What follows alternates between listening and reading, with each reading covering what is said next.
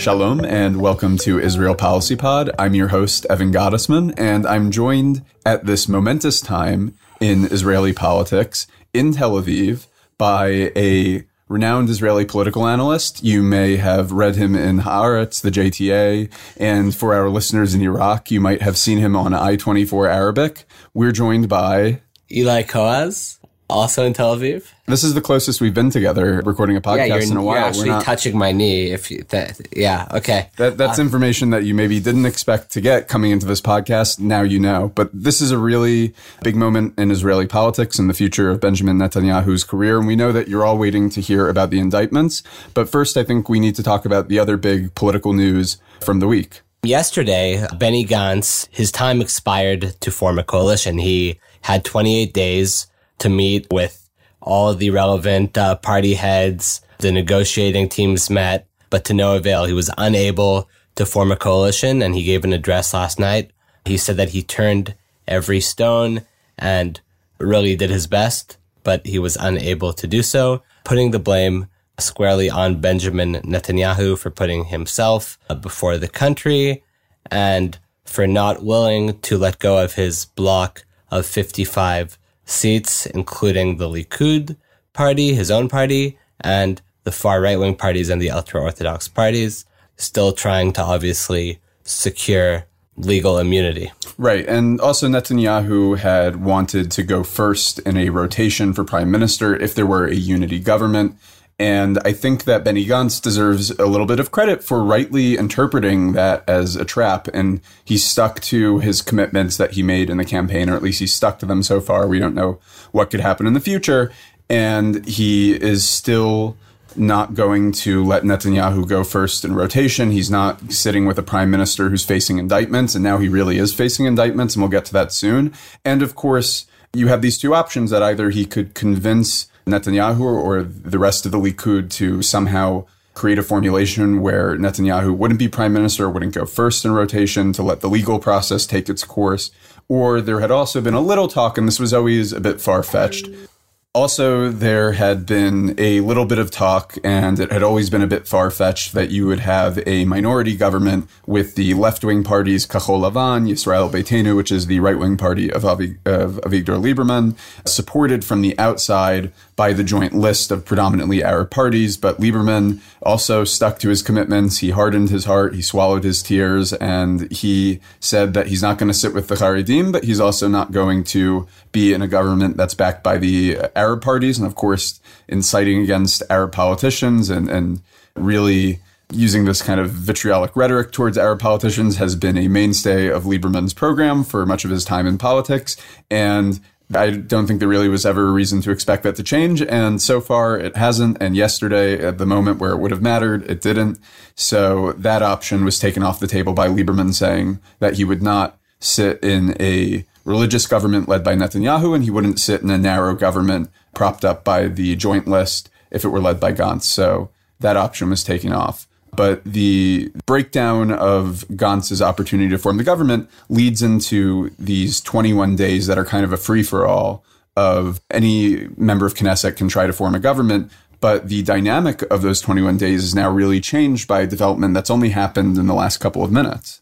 Yeah, that's right. Um, and that's something that we have been waiting for for a while. It is the Israel's Attorney General, Avichai Mandelblit, who is, uh, in the next few minutes, he's going to address the press at his office in the Justice Ministry in Jerusalem. But we now know that Netanyahu will be charged with fraud and breach of trust in cases 1000 and 2000 and for bribery fraud, and breach of trust in case 4000. Now, Evan, do you want to remind our listeners uh, what each case is? Yeah, so I think that it's good for us to go over these three different cases that Netanyahu is involved in. He's involved in others, but these are the ones that he's facing indictments in. So that first one, case 1000 that you mentioned, Eli, in which he's facing charges of fraud and breach of trust, that involves um, accepting gifts from Hollywood mogul Arnon Milchan in exchange for political favors that were favorable to Milchan's interests. Then we have case 2000 where he's also facing charges of fraud and breach of trust. And this is the Noni Mozes case, the case in which uh, Yediot Achronot, the uh, major Israeli newspaper, their publisher Arnon Mozes and Netanyahu made a deal or attempted to come to a deal in which Netanyahu would forward or advance legislation that would damage the other major newspaper, Yisrael Hayom, which is owned by Sheldon Adelson, in exchange for favorable coverage from Yediot Achronot. So that would benefit Yediot Achronot and their interests because it would be basically shutting down or, or damaging a competitor. And then the last one, you have case 4000, and this is the one where Netanyahu faces these indictments and fraud and breach of trust, but there's also the bribery indictment, which is a big deal. And that is the Bezek case. Shaul Elovitch, uh, the owner of Bezek, big telecom company in Israel, Netanyahu was giving him essentially political favors in exchange for favorable coverage on Bezek's uh, Walla News website. So this is the last of those three cases that he's facing indictments in. And, and this could really change up the dynamic within the coalition negotiations in the 21 days and in Netanyahu's own Likud party. It definitely could. I mean, it's either the, the worst start to a uh, election campaign I've ever seen for Benjamin Netanyahu, or maybe it's a lifeline for a coalition to be formed by some other candidate for prime minister, or maybe a candidate that has already tried to form a coalition. And you mentioned, uh, rightly so, case 4000 as the most prominent and important case because that bribery charge is something that's really unprecedented for a sitting Israeli prime minister that carries a maximum sentence of 10 years in prison. A lot of people thought that Netanyahu may be able to handle the fraud and breach of trust charges. So the fact that he's being charged uh, for bribery, bribery on case 4000 is very significant, and that may be what leads to Netanyahu's end. Now, I'm not going to rush to say Netanyahu's end because we know that Netanyahu is a very crafty and talented politician, and uh, no doubt that he will try to pursue immunity, whether it is through the Knesset or through new elections that will lead to immunity, but I don't think Netanyahu has said his last word. Right. And Netanyahu can request immunity uh, from a committee in the Knesset, and I believe that he has almost a full month to request this immunity, and a lot can happen in that time period. And I think the more time that you give someone like Netanyahu, the more time he has to maneuver. So I think for all of those waiting for the end of Netanyahu's political career, we are absolutely closer to it than we have been at any other point before. But to put a hard date on it or to say that it's going to happen now just because of this, I think it's difficult to say. And what's interesting about that, though, what you mentioned is that he does need the approval of a committee for immunity. And right now that committee is controlled by Kahol Lavan because they were, uh, Benny Gantz was tasked with forming a coalition. So in order for that committee to even take place, it would need to happen after a, another election or once a government is formed. So again, that puts Netanyahu in a tough place. And if we're talking about third elections, that Knesset committee will only be formed in roughly mid mid May. Right, but I'm I'm just even saying, even if the request is denied, he could take the maximum allotted time to submit his request to just play for time because I think Netanyahu, you're talking about mid May. I don't think Netanyahu is thinking in terms of months and years. I think he's talking about days and weeks and he's really just doing things, uh, just playing for time. And with any amount of time that you give him, I think that'll allow him to sort of play with his options. But I think that there's another element that's closing in on him. We've talked about the legal proceedings and we've talked about what's going to happen with his immunity and with the indictments, but there's also the political element. Up until now, Netanyahu has been able to make the case to his party, to other Likudniks, that the charges were trumped up, no pun intended, and, and that they're, you know, that, that nothing's going to come of it. And even though it seemed like that wasn't the case, he could at least play with that because until there was an indictment, there wasn't an indictment. And now there is. And I think that the murmurings of a revolt within the Likud party are going to get louder. I mean, already we've heard from Gideon Sa'ar, who's one of Netanyahu's main rivals in the Likud party, uh, that he would want to see primaries before a third election, if there's a third election, because he said explicitly that he thinks that he would be able to form a government in a situation where Netanyahu has been unable to do so. So that represents a direct challenge, really more direct challenge to Netanyahu than I think we've seen before from other members of Likud. And up until now, Sar has sort of been passive aggressive in the way that he's pursued this.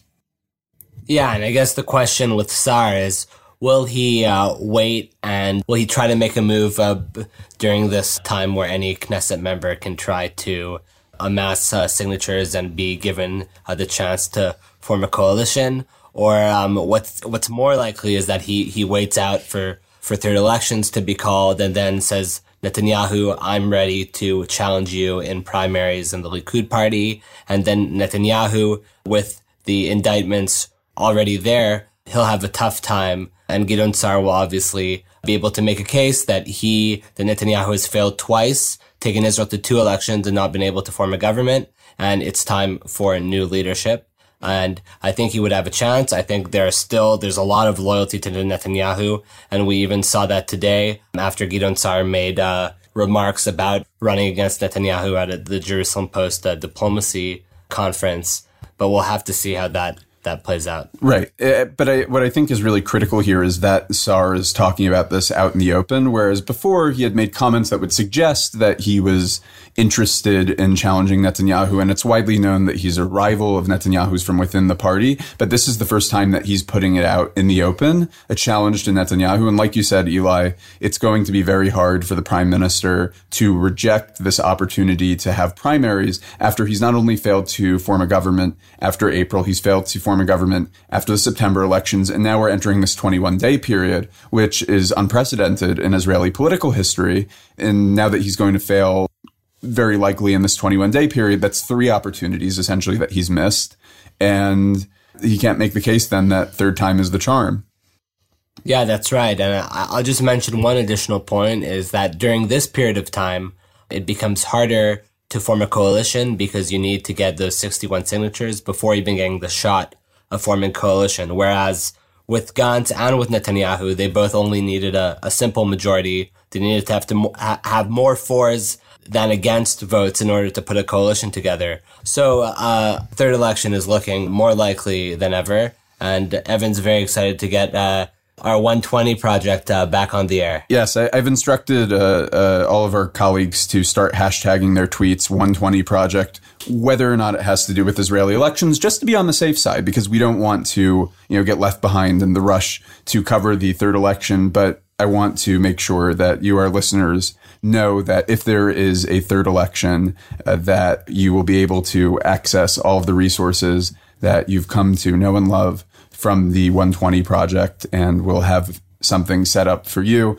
I want to know your take, Eli. When do we stop numbering these elections relative to the April 2019 election? How far apart do they have to be?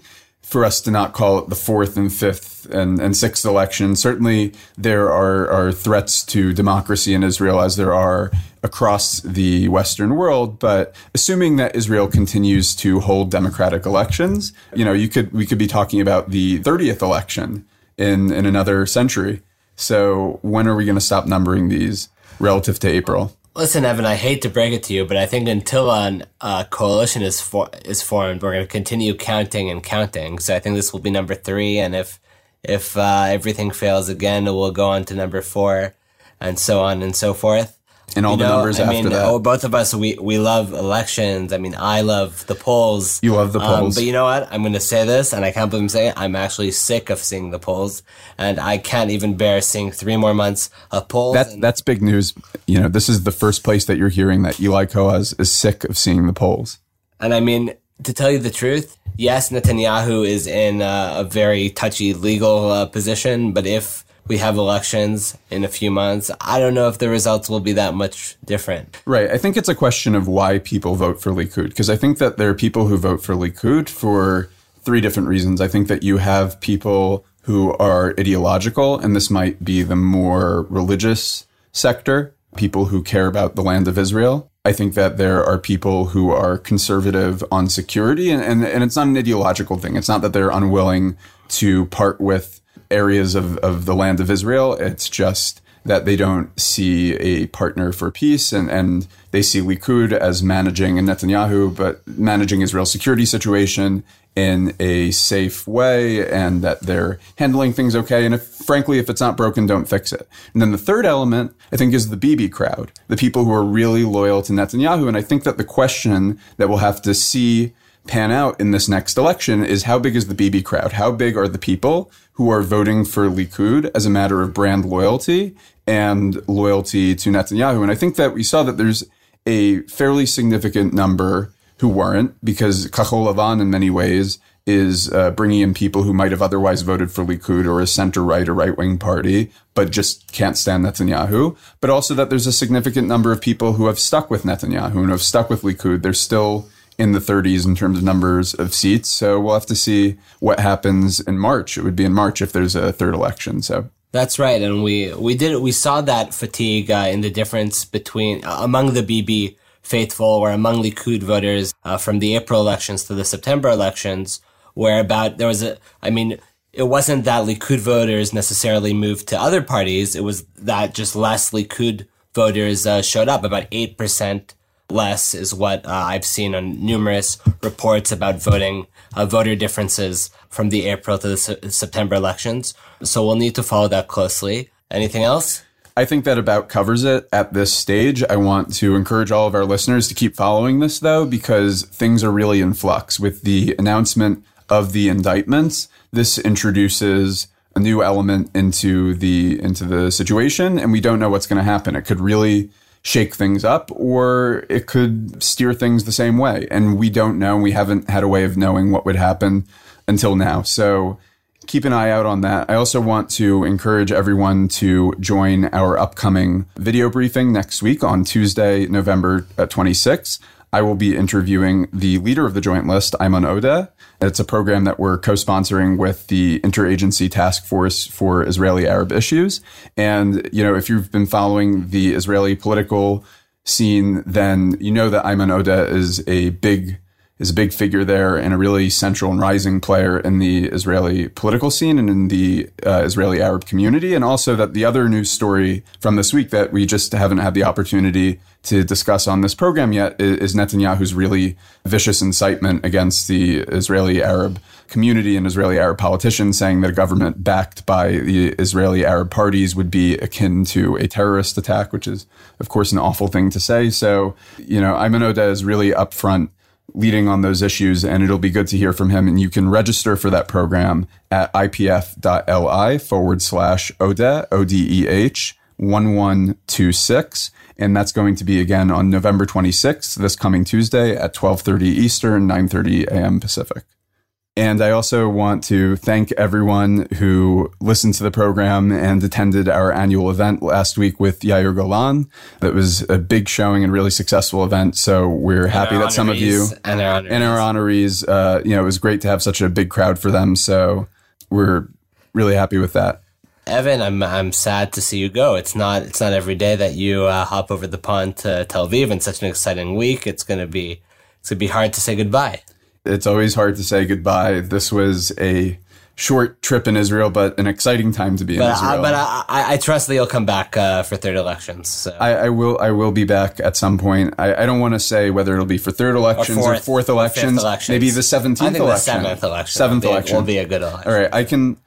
I'm going to make a, a promise right now that I will be here for the seventh election. Okay. Well, I look forward to seeing you and to recording some podcasts during the seventh election campaign and you most certainly can expect to see me there. And if you enjoy this podcast, then it would really help us to continue producing programs like this for the third through fourth through seventh elections to rate and review this program wherever you're listening to podcasts. If you have something nice to say, if you don't have something nice to say, as the old saying goes, keep it to yourself, or you can send that feedback, nice or otherwise, to our email podcast at ipforum.org. And we really appreciate your listenership and support of the program. And we'll catch you next week. Yalla bye.